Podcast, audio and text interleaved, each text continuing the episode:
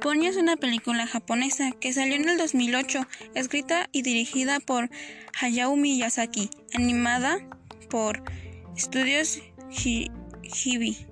Es la octava película de Miyazaki, dirigido por Studios Hibi y su décima generación. La película cuenta de la historia de Ponyo, una pez dorado que se escapa del océano y es rescatada por un niño humano de 5 años llamado Sasuke, después de que fue arrastrada a la tierra mientras estaba en un frasco de vidrio.